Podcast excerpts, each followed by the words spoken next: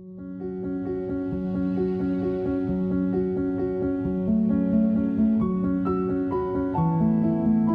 Здравствуйте, дорогие коллеги! Сегодня с вами в эфире «Вопросы онкологии» информационно-образовательная площадка для специалистов здравоохранения и ученых в области онкологии. Место, где об актуальных проблемах и смелых решениях в области клинической фундаментальной онкологии доступно и интересно расскажут эксперты, авторы наших статей, рецензируем научного журнала «Вопросы онкологии». И сегодня с вами в эфире ответственный редактор Семиглазова Татьяна Юрьевна и член редколлегии профессор Владимирова Любовь Любовь Юрьевна. Сегодня наш эфир посвящен второму номеру журнала «Вопросы онкологии» за 2023 год. Новый номер журнала, как обычно, очень насыщен и разносторонен. Он охватывает различные области фундаментальной клинической онкологии, включая более 20 разноплановых статей. Итак, начнем с передовой статьи.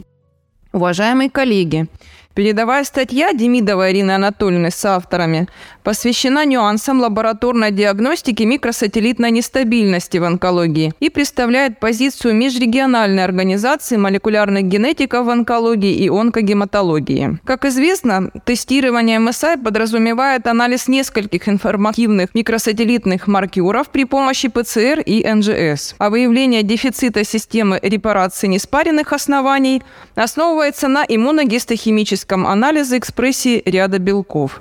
На сегодня, по мнению молекулярных генетиков, эти методы можно считать взаимозаменяемыми в случае колоректального рака. Поэтому, как считают авторы, при анализе карцином толстой кишки выбор между тестированием может определяться организационными и экономическими предпочтениями. Это, безусловно, важно, особенно в эру поиска маркеров для иммунотерапии. А какие еще статьи могут привлечь внимание специалистов, занимающихся иммунотерапией? Думаю, что их внимание привлекут две обзорных статьи, в которых речь идет о поиске предикторов эффективности иммунотерапии при раке тела матки и о лечении миокардитов, ассоциированных с терапией ингибиторов иммунных контрольных точек.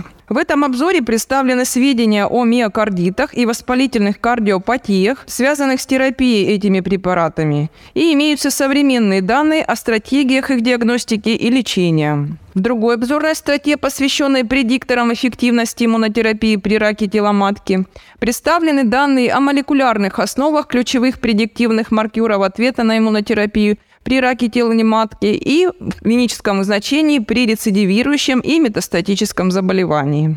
Конечно, появление новых методов лечения, таких как иммунотерапия, таргетная терапия, входит в практику в онкогинекологии все больше и больше. А есть ли еще статьи, которые будут полезны и интересны онкогинекологам? Хотела бы обратить их внимание на один из обзоров, представленный в этом номере, который посвящен современной диагностике гранулезоклеточных опухолей яичников. В диагностике этих опухолей представлены приоритетные направления, среди которых важнейшее – это определение риска рецидивирования заболевания. Наши коллеги из Киргизии совместно со специалистами НМИЦ онкологии имени Блохина нашли, что на молекулярно-генетическом уровне это определение нонсенс мутации в гене FOXL2. Авторы также рассматривают альтернативные методы подходов для выявления этого показателя, жидкостную биопсию циркулирующих опухолевых клеток и циркулирующих ДНК и молекулярно-генетический анализ, который имеет важное теоретическое практическое значение для своевременной диагностики гранулеза клеточных опухолей.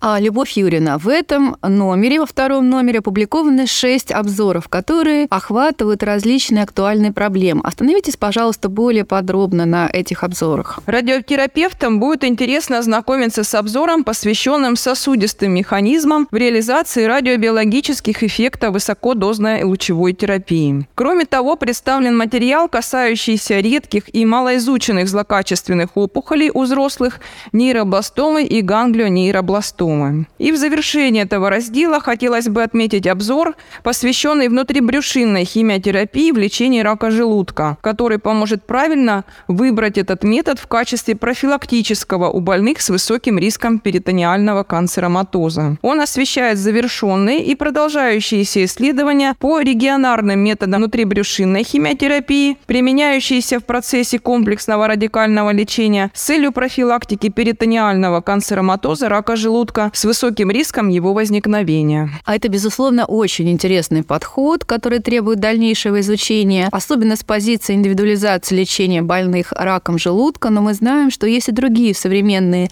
подходы к лечению этих злокачественных образований, в частности, неадювантная терапия. Спасибо, Татьяна Юрьевна. Мне представляется, что здесь уместно представить статью, в которой рассмотрена идея неадювантной химии иммунотерапии у пациентов рака желудка, имеющих микросателлитную нестабильность. Авторами изучена не только эффективность химии иммунотерапии, но и прогностическая значимость микросателлитной нестабильности в неадювантной терапии у больных раком желудка. А добавлю, что это совместная статья наших коллег из Москвы и Лунского университета из Швеции. Но кроме этой работы в разделе оригинальной статьи есть целый пул статей, посвященных актуальным клиническим проблемам лечения больных с опухолями головы и шеи. Читатели заинтересует многолетний опыт лечения анапластического рака щитовидной железы, который, по сути, является орфанным заболеванием. Авторы из МИЦ радиологии города Обнинска и Российского университета дружбы народов заключают, что трансоральная хирургия щитовидной железы может быть альтернативным хирургическим вариантом для тщательно отобранных пациентов с новообразованиями щитовидной железы, в том числе и при раке. Течение репаративных процессов при эндопростезировании стенок орбиты имплантами из никелида титана в онкологической практике прекрасно представлено в статье томских коллег. В ходе исследования авторами был была установлена взаимосвязь между структурой импланта и количеством осложнений эндопротезирования. Наибольшее количество осложнений было выявлено при использовании пористых имплантов. Наилучший результат удалось достигнуть при использовании тонкопрофильных имплантов из никелита титана с памятью формы. Работа хорошо иллюстрирована. И, наконец, по вопросам этиопатогенеза и локального иммунного ответа при плоскоклеточном орофарингеальном раке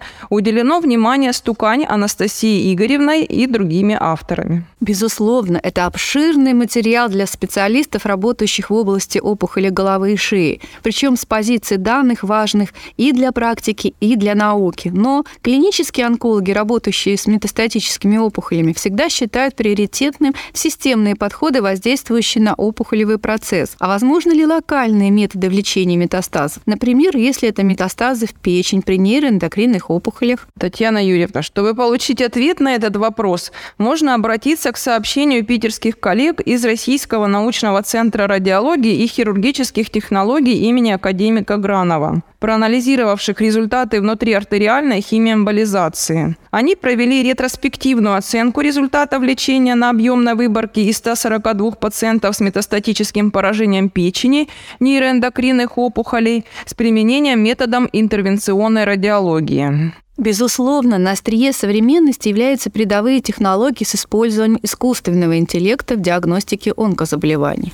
Полностью согласна. И именно с этих позиций представлю еще одну новую статью из Челябинского областного клинического центра онкологии и ядерной медицины и Южноуральского государственного медицинского университета, в которой показаны первые результаты по оценке эффективности колоноскопии с применением системы искусственного интеллекта и детекции новообразований толстого кишечника. Думаю, за этим будущее. Конечно, мы всегда радуем за имплементацию в практику научных достижений. Это приближает нас к решению многих сложных проблем в онкологии. Но, честно говоря, я очень настороженно отношусь к искусственному интеллекту. Это право каждого. Но я хотела бы сказать, что в этом аспекте привлекает внимание статья, которая, безусловно, заинтересует читателей как с практической, так и с фундаментальной точек зрения. Это совместная работа коллег из МИЦ онкологии имени Петрова и двух Санкт-Петербургских медицинских университетов имени академика Павлова и имени Мечникова. Она представляет результаты фиш-исследования ХИР-2 при трижды позитивном раке молочной железы. Полученные автором результаты исследования свидетельствуют о наличии перекрестных связей между сигнальными путями рецепторов эстрогенов и ХИР-2. И это открывает прекрасные перспективы в лечении этого заболевания. Спасибо, Любовь Юрьевна. Но важность фундаментальных исследований в онкологии очевидна.